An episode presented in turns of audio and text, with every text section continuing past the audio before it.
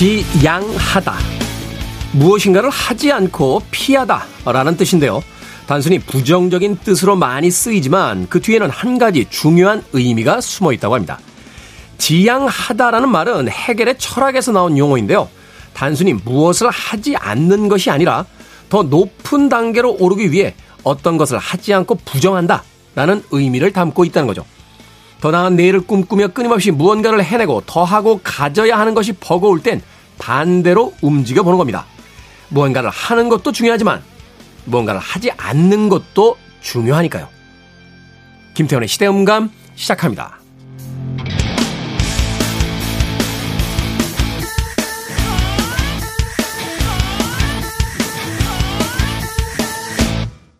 그래도 주말은 온다. 시대를 읽는 음악 감상의 시대음감의 김태훈입니다. 반대의 뜻을 가진 지향하다와 발음이 비슷해서요. 사용할 때마다 신경을 기울이게 되는 단어가 바로 지향하다라고 하죠. 근데 일본 학자들이요, 이 해겔 철학을 자신들의 에, 철학으로 받아들일 때 철학 변증법의 중요한 개념 중에 하나였던 아우프 헤벤. 네, 이걸 한자어로 이제 지양이라고 번역을 한다고 합니다. 우리나라에 이 단어가 그대로 들어오면서 지향과 한자 발음 충돌이 이제 일어났던 것인데요. 이 out of heaven이란 단어의 본래 뜻은 어떤 것을 하지 않고 부정하면서 오히려 한층 더 높은 단계의 긍정을 이끌어낸다. 뭐 이런 뜻을 갖고 있다는 거죠. 그래서 한번 생각해 봤습니다. 우리가 일상 속에서 무엇인가를 하지 않음으로써 또 높은 단계로 갈 수 있는 거, 낭비 생각해 볼 수 있겠죠. 우리가 뭐 돈뿐만이 아니라 시간이라든지 정신의 낭비를 하지 않음으로써 또 체력의 낭비를 하지 않음으로써 좀 더 어, 건강해질 수 있고 좀 더 풍요로운 생활을 누릴 수 있고 좀 더 맑은 정신을 유지할 수 있는 것이니까 뭘 여러 개를 자꾸 벌려놓고 하고 사고 만나러 다니는 것보다는 어떨 때는 조금 좁은 인간관계를 지향하는 것, 넓은 인간관계를 지양하는 것, 그것이 좀 더 도움이 될 때도 있겠다 하는 생각이 들고요.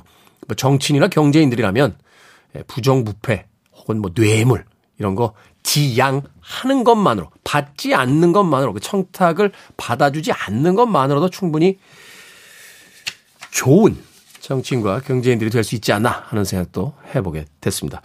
하지 않는 것, 음, 그것이 정말 중요하다라는 생각을 다시 한번 해보게 됩니다. 예전에 그 코미디 프로그램 중에 그런 코너 있었어요. 어, 지방에서 퀴즈 풀로 올라왔는데 밤새 공부하고 오는 바람에 프로그램이 진행되는 동안 잡니다. 예. 근데 옆 사람들이 자꾸 문제를 틀려서 마이너스 감점이 된 거죠. 그래서 이분은 자고 일어났는데 장원이 돼 있는 뭐 이런 코미디 프로가 갑자기 떠오르는데 하지 않는 것이 어떨 때는 하는 것보다 더 나을 수 있다. 지양하다라는 어, 표현에서 우리가 배울 수 있는 것이 아닌가 하는 생각 해봤습니다. 자, 김태원의 시대음감, 시대 이슈들 새로운 시선과 음악으로 풀어봅니다. 토요일과 일요일, 1라디오에서는 낮 2시 5분, 밤 10시 5분, 하루에 두 번 방송이 되고요. 한민족 방송에서는 낮 1시 10분 방송이 됩니다. 팟캐스트로는 언제 어디서든 함께 하실 수 있습니다. 리사 로베 음악 준비했습니다. 스테이.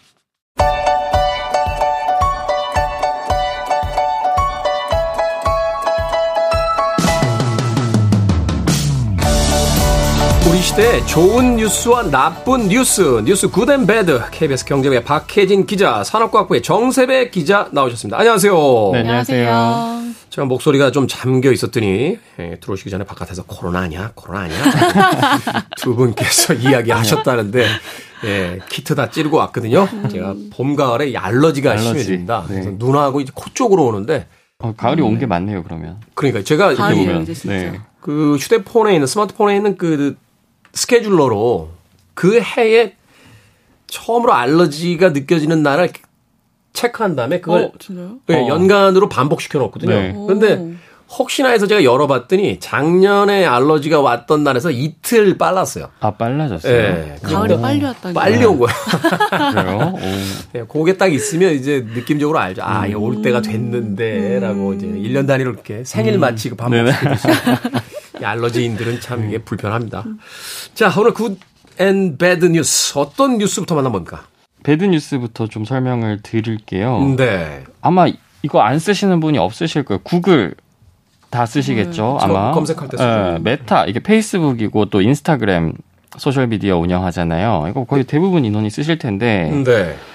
맞춤형 광고라는 게 있어요. 쉽게 말하면 이제 내가 어떤 뭐 옷을 좀 많이 검색을 했어요. 이제 말씀하신 대로 가을이 됐으니까 네. 가을 옷을 한번 새로 사봐야겠다 해서 좀 이걸 반복적으로 검색을 하면 어느 순간부터 이제. 광고가 네. 뜨잖아요. 자, 자, 저절로 내가 주로 검색했던 그 옷들이 뜨잖아요. 이런 맞춤형 광고에 동의 없이 개인 정보를 받아가지고 광고를 사용했다는 이유로 둘 합쳐서 천억 원대 과징금을 받았어요. 천억 원대. 네네. 구글이 구체적으로 한 700억 가까이 받았고 메타가 한 300억 정도 과징금을 부과를 받았는데 이거 가지고 안 되지 않습니까? 이 회사를 한 1조 정도 받아야 되는 그렇죠. 회사는 이런 아니에요. 광고비로 얼마를 받았을지 부분은 사실 그러니까요. 이보다 훨씬 더 큰 수익을 거뒀겠죠. 또 전 네. 세계적인 영향력을 봤을 때. 네네. 네. 이게 사실 이런 온라인 맞춤형 광고 플랫폼 이거를 운영하는 회사한테 행태 정보라고 해요. 그러니까 쉽게 말해서 이렇게 내가 뭘 검색을 하고 이런 것들을 행태 정보를 수집하고 이걸 이용한 것 관련 첫 번째로 제재를 한 거고 개인정보 보호 법규 위반으로도 가장 큰 과징금이에요. 일단 음, 음, 음, 국내에서는요. 음, 그렇군요. 네네. 저도 사실은 양말 한번 검색했다가요. 네네. 전 세- 신기하더라고요. 전 세계에 있는. 네. 모든 색깔의 양말 광고가 제 아니, 근데- SNS에 뜹니다. 네네. 진짜 너무 황당한 게 그렇게 해서 샀어요. 저는 아. 그런데도 계속 뜨더라고요. 샀으니까. 아, 사도. 예. 샀으니까 더 적극적으로. 더 확실한 거죠. 이번엔 이거 사면 네. 막 확실하게. 아, 이미 거. 샀는데 그러니까. 똑같은 제품이 계속 떠요. 왜냐면 정말. 일단 구매한 사람이 계속 네네. 구매할 확률이 더 높으니까. 아, 근데 이거를 사실 검색하기 무서워요 이제. 그래서. 미리 그러니까. 이거를 뭐 알리면 사실 상관없죠. 동의를 받고 명확하게 알리고 동의를 받으면 사실 무슨 상관이 있겠어요. 근데 이걸 제대로 안 한 거죠. 음. 예를 들어서 구글 같은 경우에 이제 2016년부터 이제 뭐 최소한 6년 이상 이게 이어져 온 건데 이걸 명확히 알리지 않았고 기본 값을 이제 동의로 설정을 해놔요. 그러다 보면 이제 보통 저희가 어디 가입을 하거나 뭐 설정 같은 걸 하게 되면 거의 그냥 사실 정해진 대로 하시잖아요. 그쵸. 동의하십니까? 네네. 라고 하는데 이것도 아주 구체적으로 하죠. 항목이 이렇게 쭉 밑으로 있으면 음. 개별 동의를 할 수 있게 해놓고 그 위에 네네. 전체 동의라고 맞습니다. 해서 네네. 귀찮으니까 대부분 전체 음. 동의하죠.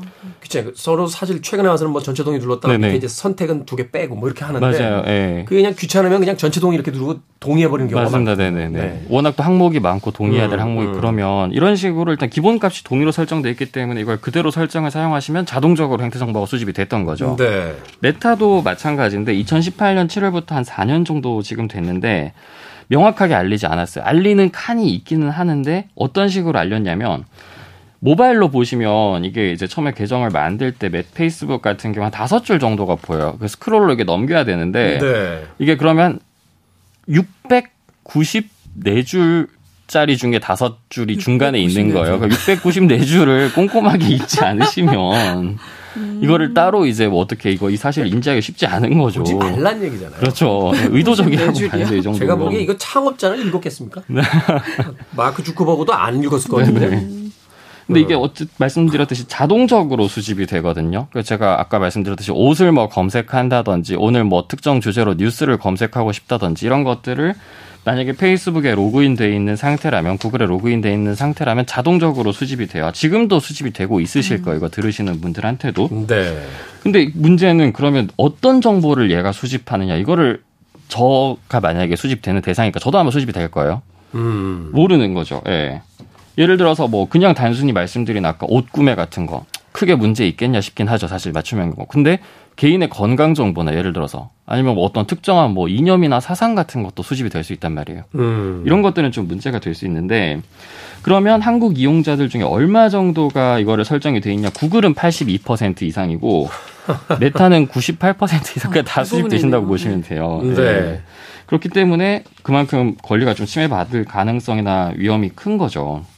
그 이게 내가 지금 만약에 수집되고 있냐 이걸 확인하시려면 구글 같은 경우에는 그 홈페이지 들어가셔가지고 결국 맨 오른쪽 위에 보면 계정이 있잖아요. 거기 그렇죠. 클릭하셔 설정 들어가셔가지고 확인을 해보셔야 되고 메타 같은 경우에도 이제 또 설정 들어가셔서 내 페이스북 정보 여기 들어가시면 이제 확인을 하실 수가 있어요. 또 한 가지 좀 아쉬운 거는 구글이 다른 나라에도 이럴까? 워낙 글로벌 기업이니까 네. 유럽에서는 이러지 않아요. 가입할 때 우리가 행태 정보 수집한다. 그에 따라서 맞춤형 광고 제공할 수 있다. 이거 할래 말래라고 직접 선택을 할 수 있게 해놔요. 음. 근데 이제 우리나라에서는 이게 특별히 구분을 안 해놓은 거죠. 왜 그렇죠? 그러다 보니까 이제 우리나라가 기존에는 좀 미비했던 거죠. 그렇기 때문에 구글 쪽에서도 자기들은 법적으로는 우리는 잘못한 게 없다. 그러니까 판단은 존중하겠지만 그래서 이제 법적 검토를 좀 시사를 하고 있어요. 메타도 마찬가지고. 음. 메타도 한 번 이런 적이 있었어요. 한국 이용자들을 대상으로 만약에 행태 정보 수집에 동의를 안 하면 우리는 서비스 제한하겠다. 근데 당연히 이거는 좀 반발이 거셌겠죠. 그렇죠. 그러다 보니까 슬그머니 철회하긴 했거든요. 아무튼 이쪽은 법적으로는 문제가 없다. 절차상 뭐 이제 예를 들어서 어찌됐건 니들 동의하지 않아요. 맞습니다. 뭐 네네. 멱살을 잡고 흔들 것도 아니고 그런 뭐 우리 식으로. 우리 거에 동의 안 하면 뭐 우리가 금전적 손해를 끼쳐준 것도 아니고 또 당신들이 들어와서 동의해놓고 왜 우리한테 뭐라 그러냐 이렇게 또 이제 과징금이 적은 돈이 아니다 보니까 기업 입장에서는 사실 법적 대응을 선택할 확률이 꽤 높아요. 과징금이 경감만 돼도 기업 입장에 사실 이득이니까. 그러니까요. 네. 한번 혹시나 지켜보도록. 원치 않으시면 그래서 지금이라도 설정 들어가셔가지고 한번 확인해 보실 필요가 있을 것 같아요. 저도 오늘 당장 한번 확인을 좀 네. 해봐야 될 것 같습니다. 그래서 양말 전 세계에 있는 양말이 다 저한테 양말을. 몰려오고. 참. 자 이번 주에 good 뉴스 박혜진 기자님 어떤 뉴스입니까? 아, 이거 추석 연휴 끝나자마자 이 소식 듣고 기분 좋으셨던 분들 많으셨을 것 같은데요. 네. 미국 방송계 최고 권위를 자랑하는 에미상, 이 에미상, 에미상. 네. 시상식에서 넷플릭스 한국 시리즈 오징어 게임이 감독상 그리고 남우주연상 등 6개 부문에서 수상을 했다는 뭐 주요상들 다 휩쓸었죠. 그- 작품상 그렇죠. 빼놓고. 네. 네. 그러니까 오징어 게임의 황동혁 감독이 감독상을 받은 거고 또 이정재 배우가 남우주연상을 받았는데 이 앞서서 또 열렸던 앞에 에미상 시상식에서 이유미 배우가 게스트상을 받았고 또 시각 효과상, 스턴트 performance상, production 디자인상 부문까지 수상을 해서 총 6관왕에 올랐습니다.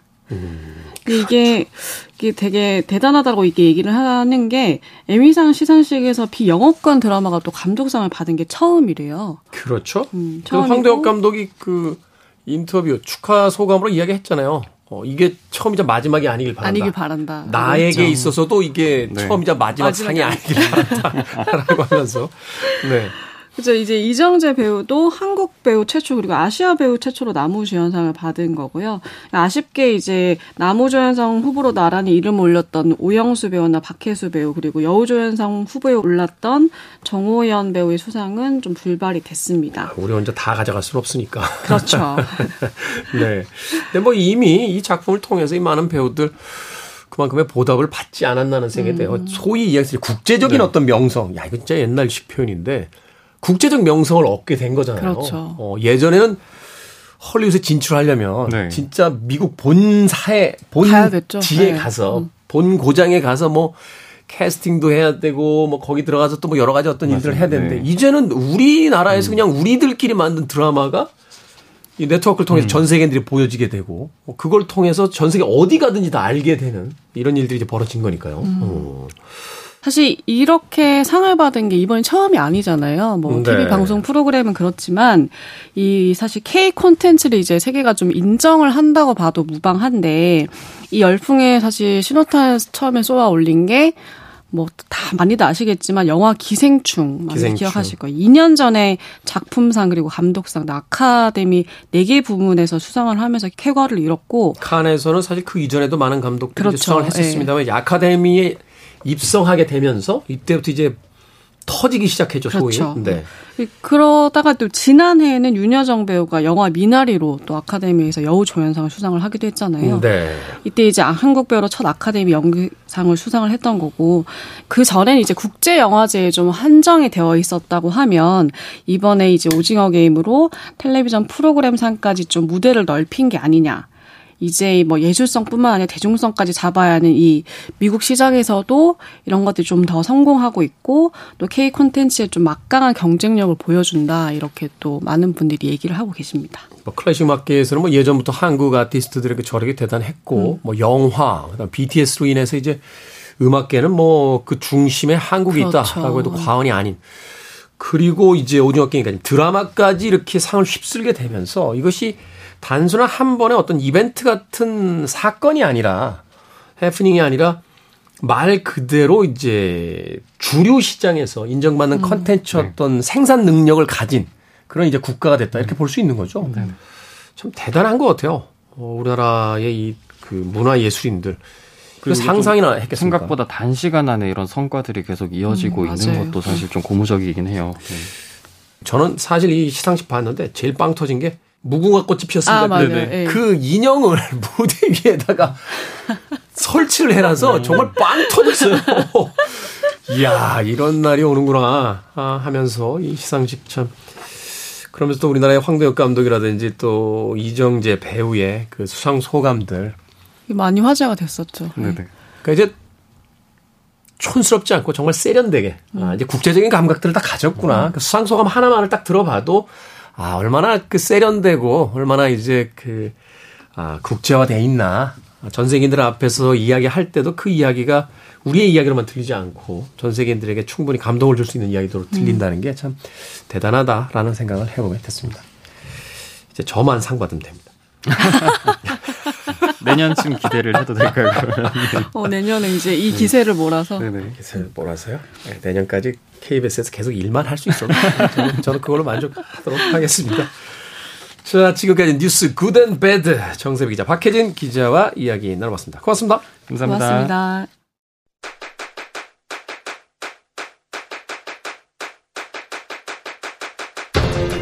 그래도 주말은 온다. 김태원의 시대 음감.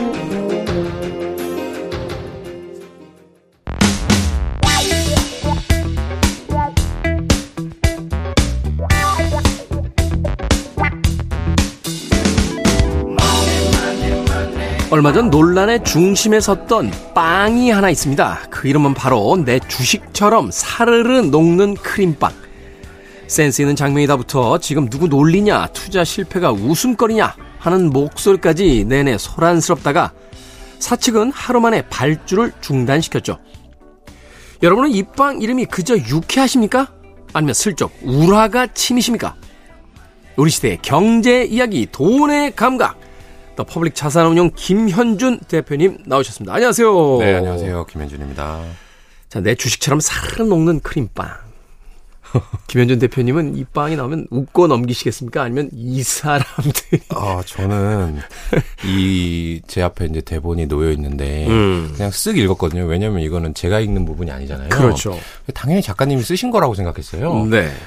그래서 맛있게 드실 수 있냐는 게 무슨 얘기지 했는데 진짜 빵 이름이에요 이게? 이게 진짜 나왔던 아, 빵이 이거는 아, 저를 떠나서 욕, 욕 먹을 것 같은데요 이거는? 그렇죠. 이게 왜냐면 그 좋은 걸 가지고 이야기하면 아무도 뭐라고 하는데 이게 사적인 자리에서 농담으로 하는 이야기와 그렇죠. 공식적인 어떤 제품의 광고 문구로 쓰였을 때는 이거 완전히 다른 느낌이잖아요. 아, 사실 뭐 저희들끼리는 사적인 자리에서 제가 여러 번 이야기 드렸습니다만 고등어 형님, 갈치 네. 형님 이렇게 뭐 여러 분 계세요. 네. 반토막 네. 형님, 4분의 1 토막 형님 뭐 이렇게 다 계신데 뭐 그럼에도 불구하고 사적인 자리에서 나눴던 이야기를 이제 공적인 어떤 그 제목이 된다라고 하면 네. 당연히 또 분위기 좋지 않을 만큼 현재 경제 상황이 좋지 않습니다. 자, 그런 의미에서 우리 시대 경제의 돈의 감각.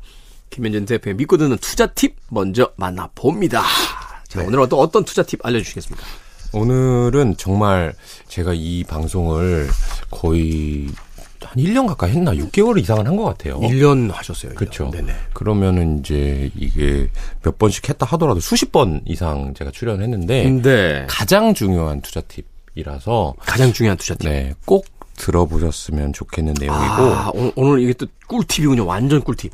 반드시 알고 있어야만 투자 투자하기 전에 반드시 알고 있어야만 하는 내용이고요. 네. 경제적 해자라는 내용을 말씀드릴까 합니다. 경제적 해자? 네. 네. 이게 아마 한 달 전쯤에 제가 말씀드린 내용을 잠깐 짚고 넘어갈 텐데 제가 메가 트렌드에 있는 기업을 투자하라라고 말씀드린 적이 있어요. 네, 메가 트렌드. 이게 모바일, 뭐 고령화, 클라우드, 전기차와 같이 음. 하나의 시대를 이끄는 큰 흐름에서 투자를 하면 실패하지 않는다. 이쪽에서만 우리가 종목을 찾아보자 이런 말씀을 드렸는데 제가 그래서 그때 대표님 이야기 듣고 어, 배터리 주하고 바이오 주식 나오려고 하다가 네. 그냥 놔뒀죠. 고려, 고령화와 전기차는 메가 트렌드다. 너무 적절한 코멘트신 게 네. 그래서 제가 이런 말씀 드리려고 해요. 메가 트렌드 안에서 고르면 돈을 다 벌까? 음. 그렇지 않다는 거죠. 그렇죠. 그래서 한 가지 더 메가 트렌드와 또 하나 경제적 해자라는 내용도 잘 알아야 됩니다. 이 메가 트렌드가 잘 진행될 때는 속된 말로 쭉정이 같은 기업도 돈을 잘 벌고요. 그러니까 네. 주가도 잘 올라요. 그렇죠. 예를 들어서 2차 전지가 너무너무 잘 될 때는 2차 전지라는 뭔가 사업 목적만 추가한대더라 소문만 들어도 주가 막 오르는 때가 있었거든요. 배터리 관련 그 배터리 포장지만 만들어 올랐어요. 그러죠. 진짜입니다. 진짜. 이게 농담이 아니고 배터리 포장지 만든다고 하면은 주가가 몇 배씩 오르는 때가 정말 네. 있었고. 근데 이 메가 트렌드인 줄 알았는데 아니더라. 일 수도 있고. 또 하나는 메가 트렌드가 쭉 진행되다가 한 10년 지나서 내가 끝물에 발을 들이면 이제 큰일 나는 건데 그렇죠. 어떤 사례로 말씀을 드리려고 하냐면 여러분들 아마 낯익을 그런 프랜차이즈 음식점의 메뉴들을 한번 말씀드릴까 합니다. 네. 저 어릴 때쯤에 불닭이라는 메뉴가 한번 유행한 적 있고요. 난리도 아니었습니다. 동네 모든 곳에 동- 다 매운 거. 동네에 다 불. 요 전에 사실은 트렌드가 하나 있었어요. 불닭 전에 뭐였죠? 조개구이. 아 조개구이 맞아요, 맞아요. 조개구이. 1층은 조개구이, 2층은 불닭 해 가지고 난리도 정말. 많았고. 네네. 그다음 한 10년 전으로 돌아가면 이제 대만 카스텔라, 대왕 카스텔라 뭐 이런 거. 대만 카스테라는 영화 기생충에도 나오죠. 그렇죠, 그 지하에 더 지하에 계신 분이 대만 카스테라. 야 이거 진짜 웃을 일이 아닌데 진짜 그죠? 그 다음 보면 뭐 쌀가루 핫도그니 버블티니 뭐 맞습니다. 이런 한 집 걸러 한 집 있었던 음식점들이 많았는데 이걸 이제 오픈하신 사장님들이 아 요거 한 3개월 하다가 어차피 인기 사그라들겠지 하고 생각하신 분들은 아마 없을 거예요. 없겠죠. 3개월 있다 사그러든다라고 생각했으면 이거 했겠습니까? 그렇죠. 그러니까 최소 야몇 몇 년은 갈 것 같은데 그렇죠. 라고 이제 생각하시고 오픈을 하셨을 텐데 왜냐면 이게 음식에 관련된 게 많기 때문에 사람들이 음식 기호가 뭐 갑자기 왔다 갑자기 갈 일은 없어 이렇게 그렇죠. 생각하셨을 텐데. 그렇죠. 네. 근데 뭐 잘 되는 지금도 잘 되는 것들도 있지만 있어요. 지금 말씀드린 것들은 이제 안타깝게도 금세 인기가 사그라든 그런 음. 품목들이거든요. 네. 그러면 이게 메가 트렌드인 줄 알았는데 잘못 창업을 하신 분들이 큰 손해를 보듯이 우리가 주식을 고를 때도 메가 트렌드인 줄 알았는데 아닌 경우에 투자하면 크게 손실을 본단 말이죠. 맞아요. 그러면 반대로 그러면 음식점 하면 다 망하냐? 아니죠. 아닙니다. 제가 몇 가지 예를 들어왔는데 좋은 목의 가게 입지를 갖고 그렇죠. 다양한 브랜드를 가지고 있는 거대 프랜차이즈 본사는 사실 안타깝게도 괜찮아요. 사실 프랜차이즈 이제 지점들은 망해도 본사는 그렇죠. 뭐 누구나 다 아시는 뭐 프랜차이즈긴 합니다만 계속 종목을 바꾸면서 네. 근데 커집니다. 계속 잘 돼요. 네. 네. 그러니까 거기에 이제 출자하셔가지고 이 대리점을 오픈하신 분들은 이제 눈물겨운 삶이 될 수도 있는데 프랜차이즈들은 꾸준히 잘 되는 거죠. 이들은 네. 이제 좋은 인재, 뭐 자금력, 노하우로 그냥 간판만 가- 바꿔다는 그게 어떻게 보면 비즈니스고 또 하나는 이런 분들도 계세요. 천부적인 감각이나 발품 파는 노력으로 최신 트렌드를 싹 파악해가지고 점포를 차린 다음에 인기가 조금 올라오면 권리금이라고 하죠. 권리금. 바로 팔고 넘어갑니다. 가로수길 뒤에요. 뒤로수길이라고 있습니다. 네네. 여기 제 후배가 한 3년 전쯤에 권리금 없이 저 끝에 가게 하나 얻었거든요. 음. 네네.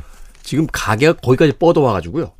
좀 권리금을 받을 수 있는 상황이에요. 그렇죠. 이 친구 이야기로는 지난 3년간 손해만 안 봤으면 무조건 번다고. 음. 뭐 그런 이야기를 하더라고요. 맞아요. 오, 그러니까 그분이 계속해서 이제 그 뒤로수길에서 장사를 하셔도 괜찮고, 그렇죠. 어, 나는 이게 혹시 잘 모르니까 일단 팔고 현금을 확보해야 되겠다라고 하시는 음. 분들도 있거든요. 그렇죠. 이렇게 하는 연쇄 창업자 사장님들도 제가 몇 번 봤어요. 그러니까 그걸 또 잘하시는 분도 있더라고요. 이거는- 목, 목만 찾아다니시죠. 맞아요. 이분들만의 노하우고 이분들은 메뉴의 인기가 바뀌어도 사실 상관없어. 이분들도 특징 중에 하나가요. 그 팀이 있어요, 팀이. 그래서 음. 어떤 거리에 한 집만 들어가면 별로 이렇게 흐름이 안 생기잖아요.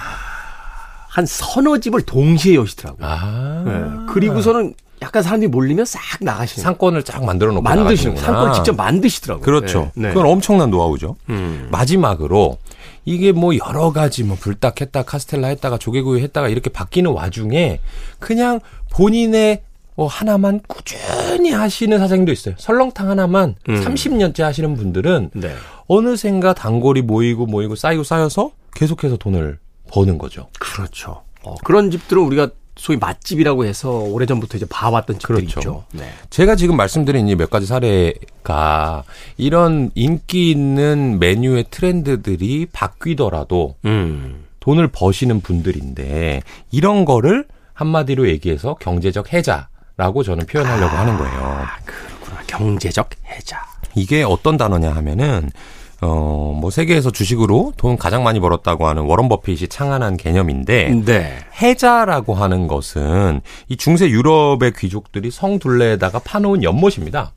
예, 저 성에 못 올라오게 하려고. 그렇죠. 예. 외적이 못 오게. 그리고 거기 이제 다리 내렸다 올렸다 맞아요. 그 나의 친한 사람, 가까운 사람이 오면 도개교를 내려서 들어오게 하고 음. 아니면 외적이 못 들어오는 것을 해자라고 하는데 네. 여기에다가 경제적이라는 단어를 붙여가지고 아. 아 어떤 외부의 환경이 있더라도 너희들이 하는 비즈니스 또는 너의 자산을 지켜주는 것을 경제적 해자라고 하자. 음. 그래서 워런 버핏은 어, 나는 소비자의 구매 패턴, 뭐 경쟁자, 정부의 규제 이런 것들이 기업 가치를 파괴할 수 있다고 보는데 네. 이런 것들을 지켜낼 수 있는 경제적 해자를 가진 기업에만 투자하면 아. 지금과 같이 뭐 인플레이션 문제, 경기 침체 문제, 소비 침체 문제 이런 게 있더라도 몇몇 기업들의 특징을 찾으면 메가 트렌드가 혹시 비껴 나가더라도 내 자산을 지켜줄 수 있다라고 하는 것을 오늘 경제적 음. 해자라고 하고 아쉽지만 경제 해자의 자세한 내용은 제가 내일 말씀드리려고 내일. 합니다. 좋은 거죠. 내일까지 들으셔야 돼요. 네, 그렇습니다. 내일 같은 시간에 들으실 수 있는 경제적 해자에 대한 어떤 개념적 설명과 아, 그 어떤 어, 이론 이런 것들 이제 네. 알려주셨고 네. 이제 어떻게 이제 현실에서 반영이 되는지는 맞아요. 종류가 몇 가지 있거든요. 종류를 알려주신다. 네. 어떤 분들이 그런 이야기 하더라고요. 갑자기 큰 돈을 버는 거는 하늘의 뜻이고 음. 갑자기라는 단어만 빼내면 결국은 벌 수 있는데 음. 사람들이 돈을 갑자기 벌려고 하는 것에서 그렇죠. 이제 문제가 된다. 앞서 이야기하신 것처럼 이제 메가 트렌드에 있는 기업들 중에 우량 기업들을 선정해서 시간을 좀 보내면 되는데 맞아요. 사람들이 그 시간을 보내질 못하기 때문에 결국은 갑자기 벌려고 하다가 이제 갑자기 잃게 되는 경우들이 생긴다. 그것이 욕심이 문제입니다. 그렇죠. 어, 사실은 제가 오늘 이렇게 방송을 약간 경쾌하게 진행하고 있는 건 네, 어제 조금 벌었어요. 갑자기 이, 이 와중에 이 와중에 종목은 제가 말씀 못 드립니다만 조금 오른 게 있어가지고 자 우리 시대의 경제 이야기 돈의 감각 오늘 투자 팁에 대한 이야기 들어갔고요. 그럼 본격적으로 만나볼 최근의 경제 이슈 어떤 이슈입니까? 아 요거는 또 참 마음 아픈 얘기인데 제목이 이래요. 개미픽 주식 수익률 죄다 마이너스 어쩌나. 하는 얘기고요. 이게 참 제가 물론 내용을 오늘 아직 안 들었기 때문에 뭐라고 말씀 못 드립니다만 네. 최근에 사람들이 많이 몰리는 거는 이제 안 쳐다보고요. 열었을 때 기관 투자자들 주로 봅니다. 네네. 그러니까 기관이 그렇죠. 투자했느냐. 기관이 이제 투자하기 시작한 종목들이 그러니까. 사실은 네. 뭔가 엣지가 있을 수 있는데 이 기사에 따르면 어, 여러분들 가슴 아프시겠지만 그냥 어, 뼈 때리는 거 맞고 깁스 한다 생각하고 네. 들어보십시오. 네. 어, 최근에 이제 약세장에서 개인 투자자들의 손실이 훨씬 더 크다는 기사입니다. 이 개인 투자자들이 산 종목의 평균 하락률이 같은 기간 코스피 하락률보다도 두 배 이상 컸다라고 하고요. 몇 프로 정도 되는 거죠? 이게 어, 개인 투자자 순매수 상위 10개 종목의 평균 수익률이 마이너스 37%입니다. 이번 달 초 기준. 저는 정말 선방이었네요. 저 20%대인데. 그러면 어, 코스피랑 비슷하신 거예요. 아, 그래요? 같은 기간 이 종합 주가 지수는 마이너스 17%.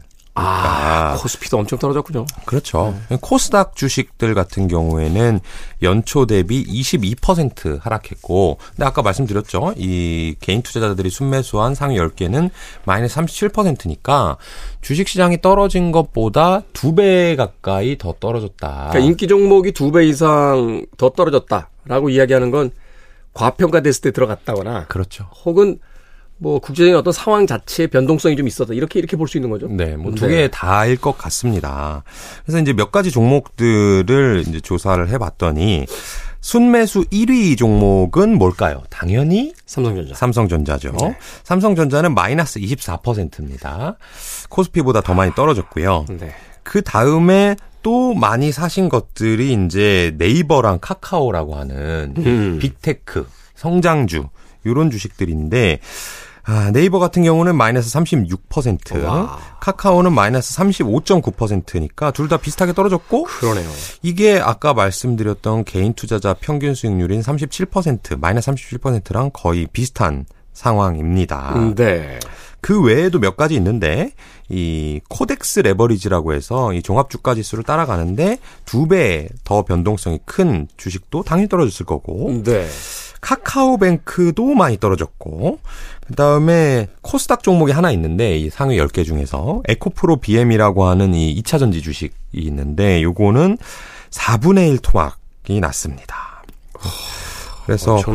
상위 10개 종목이 다 어, 종합 주가 지수보다도 더 많이 떨어졌으니까 아, 참 개인 투자자들이 종목 고르는 것이 아까 태훈 디제님께서 말씀하신 것처럼 이 좀 인기가 있었던 음. 그러니까 그 전에 주가가 많이 올랐던 그렇죠. 그러니까 아 지금까지 올랐으니까 조금 앞으로도 잘 되지 않을까라고 했던 기업들이어서 실제로는 더 많이 떨어진 것 같습니다.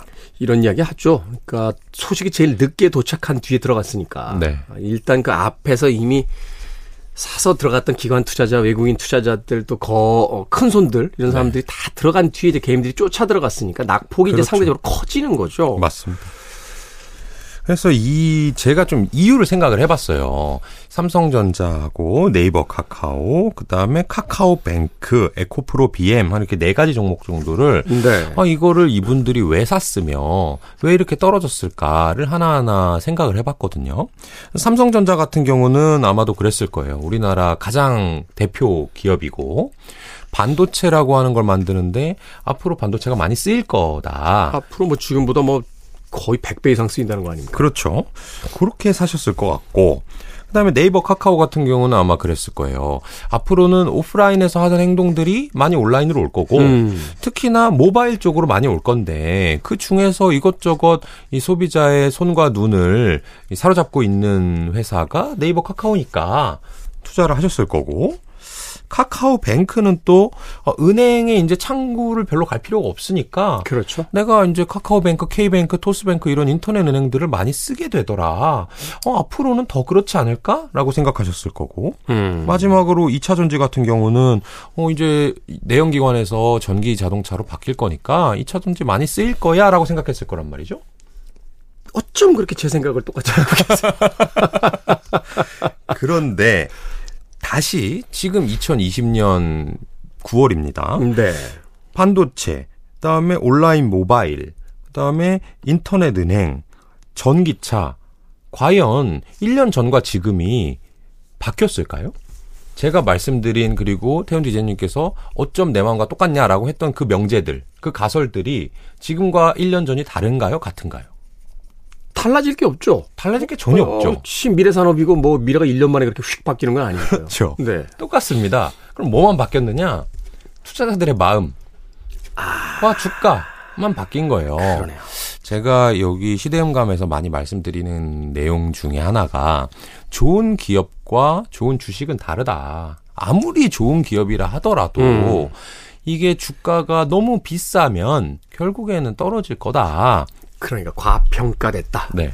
그 얘기를 아마 1년 전에 제가 이 시대음감을 시작했더라면 비슷한 얘기를 했을 거예요. 그때 돌려보시면. 안 들려요. 근데 그런 얘기가 안 들립니다. 지금이라도 네. 이 다시 듣기를 통해서 1년 전 거를 아마 들어보시면 같은 얘기를 했을 거예요. 음. 어? 반도체 많이 팔릴 거고 2차 전지 많이 팔릴 건데 지금은 좀 과열 아닐까요? 했단 말이죠. 음. 그럼 이제부터 희망적인 얘기입니다. 말씀드렸던 여러 가지 그 테마들, 메가 트렌드라고 할 수 있는 시대의 흐름들이 전혀 바뀌지 않았는데 주식 주식 가격은 엄청나게 떨어졌고 네. 아마 여러분들은 이제 아씨 이거 진짜 주식 안 해야 되나 이거 다 팔아버려야 되나 이렇게 생각하고 싶을 만큼 심리가 얼어붙어 있을 거예요. 음. 그럼 여기서 어떻게 해야 되냐? 아마 여러분들의 마음은 아 나 이런 거 이제 절대 안 해. 주식을 안 하거나 아니면 아 그래 네이버 카카오 이런 거는 너무 안 좋은 것 같아.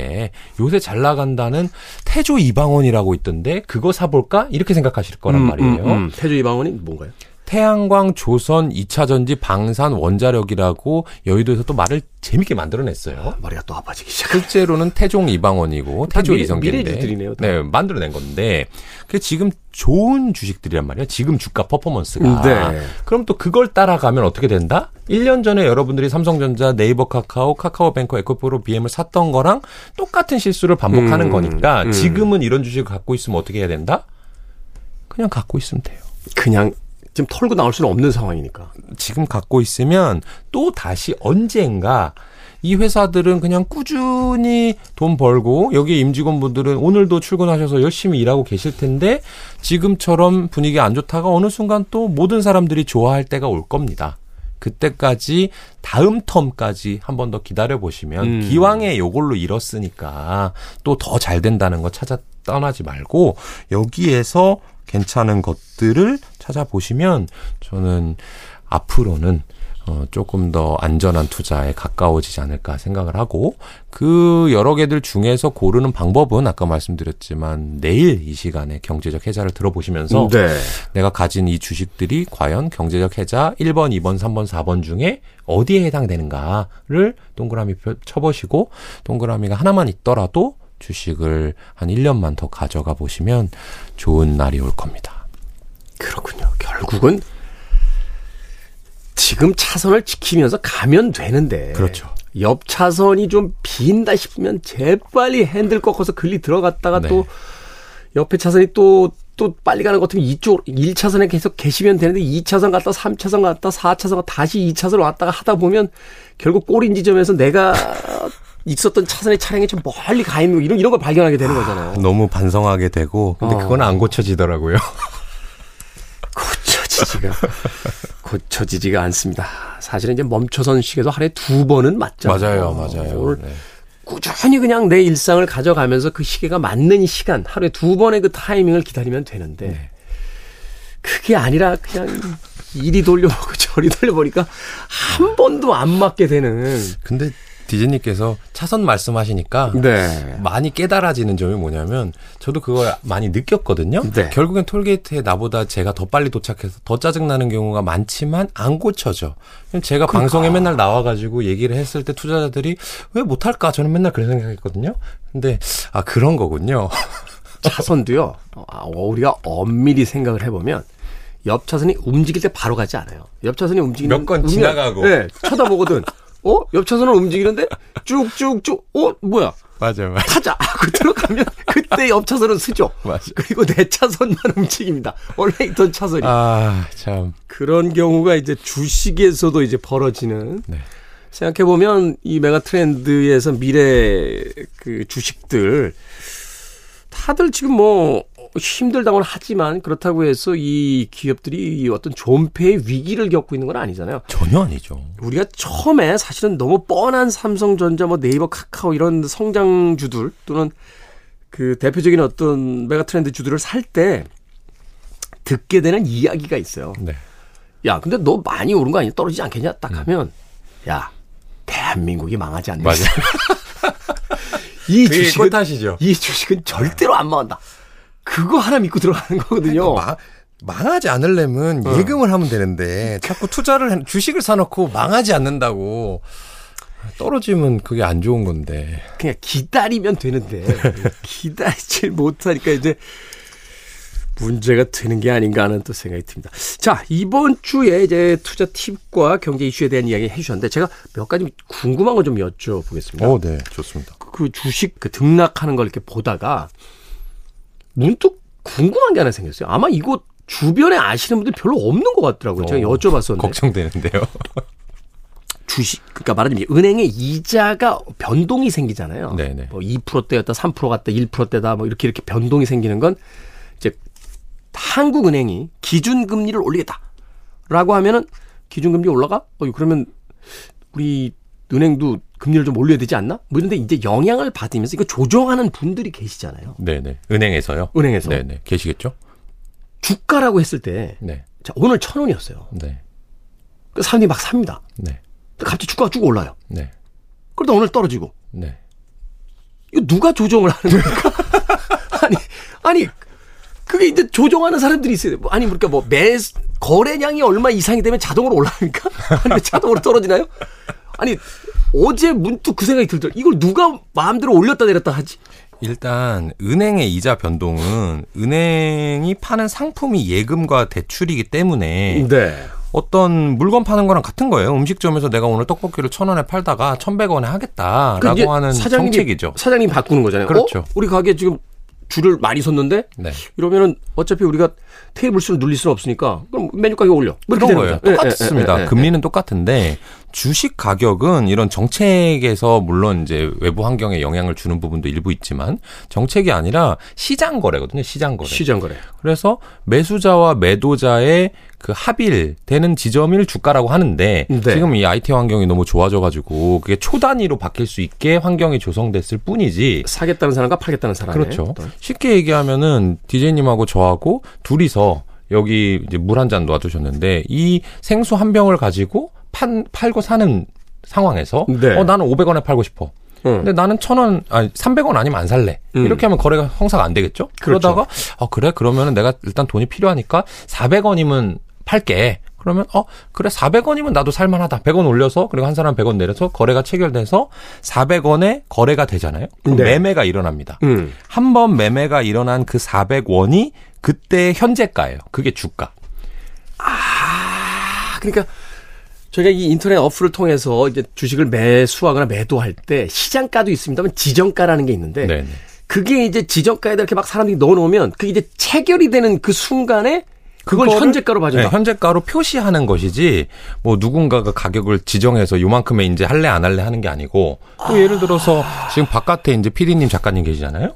그래서 우리가 400원에 이 생수 한 병을 거래를 했단 말이에요. 네. 근데 저쪽 바깥에서는 아 우리는 생수 한 병이 있는데 천 원에 거래를 시켜보자. 음. 그래서 누구는 돈을 많이 벌고 싶고 누구는 목이 너무 마르니까 음. 이방 안에서 400원에 거래가 됐던 생수 똑같은 게 바깥에서 만약에 천 원에 거래가 되면 그 다음엔 천 원이 가격이 형성이 되는 거예요. 오, 그러니까 지금 지금 1,300원에 거래가 되고 있지만 아니야 나 이 가격엔 못 팔겠어. 나는 지정가 2,000원 걸어놔. 이거 살 사람 사든지 말든지. 네. 근데 사람들이 막 왔다 갔다 하다가 어떤 사람들이 2,000원까지는 내가 사도 될 것 같은데? 그래서 2,000원이면 살게. 하고서 이렇게 했는 게 그게 체결이 딱 되면 그때가 가격이고 천원 했다가 우리가 다시 안에서 생수를 한 병 더 샀어요. 400원을. 내가 음. 갖고 있다가 또 사, 그는 400원이 됐다가. 음. 그래서 400원, 1000원, 400원, 1000원 이렇게 왔다 갔다 하면서 불빛이 반짝반짝 거릴 수가 있는 것이고 이 주식 시장은 실제로 어떤 현물 시장과 같이 뭔가를 당장 저희가 생수를 주고 받는 경우가 거의 없기 때문에 네. 이 돈을 벌려고 하는 사람들이 더 많아요. 그 주식을 평생 보유하려는 사람보다. 그렇겠죠? 그러니까 이 한때는 400원이고 바깥에는 1000원이라면 600원의 차이가 발생하잖아요. 그러면 주식시장에서는 어떤 일이 벌, 벌어지냐면 이 스튜디오 밖에 줄을 섭니다. 사람들이. 음, 음, 생수를 다 들고 와요. 야, 내 거 좀 사. 네. 그래서 태훈 디제님 거를 400원에 사가지고 밖에 제작실에다가 1000원에 자꾸 파는 일을 발생해요. 아. 그럼 누군가는 500원에 사서 900원에 팔고 600원에 사서 800원에 팔고 그럼 결국엔 가격이 붙잖아요. 네. 이런 식으로 주식시장에는 거래되는 주식 수도 많고 주식시장의 참여자도 상당히 많기 때문에 이 주가가 마치 살아 움직이는 것처럼 막 변화하는 것처럼 보이지만 실제로는 어 뭐 부동산 사이트라든지 복덕방에 걸려 있는 그 아파트 가격이랑 크게 차이가 없는 겁니다. 아, 그러네. 결국은 이제 수요가 많아지면 오르고. 결국은 올라가게 되고 네. 수요가 떨어지면 내려가게 되고 그렇습니다. 저는 1350원, 1345원, 1340원, 1355원 왔다 갔다 하길래 도대체 누가 이거를 누군가가 경매를 하시듯이 계속 이게 이제 자동 알고리즘에 의해서 최근에는 또 이 인터넷이 개발되고 전자식이 되, 됐기 때문에 그 이전에도 사실 이렇게 그 주식 거래소에서 이렇게 손들고 막 그렇죠. 종이로 하셨었죠. 했을 텐데 지금은 이제 그게 인터넷으로 주식 저저 저 전자식으로 다 반영이 되니까 저 어릴 때는 뭐 30분에 한 번씩만 주가를 그래서 공시를 했대요. 맞아요. 어, 맞아요. 저 어릴 때 그 뉴스 같은 프로그램들 이렇게 보면 그 주식장에서 꼭 이렇게 앉아 계셔야 돼요. 그 네네. 거래소에 앉아 계셔야 거기서 살 수 있고 맞아요, 맞아요. 전광판에 바뀌는 시간들 이렇게 쳐다보시던. 맞아요. 이제야 궁금증이 풀렸습니다. 예, 아, 다행입니다. 제가 답변 드릴 수 있는 거여가지고. 세상에 이걸 모르면서 주식을 하고 있었다는 제가 사실 주식 투자자들 참 모르는 거 많아요. 자, 김현준 대표님과는 여기서 인사드리고요. 내일 다시 한번 돈의 감각에서 오늘 개념적 설명을 해드렸던 여러 가지 이야기들의 현재 해당 거래 종목에 대한 이야기까지 나눠보도록 하겠습니다. 고맙습니다. 고맙습니다. 떨어지는 건 주식이어서는 안 되겠죠. 사랑에만 빠지자 하는 의미로 르블랑 앤 카의 Falling 오늘 끝곡으로 준비했습니다. 지금까지 시대음감의 김태훈이었습니다.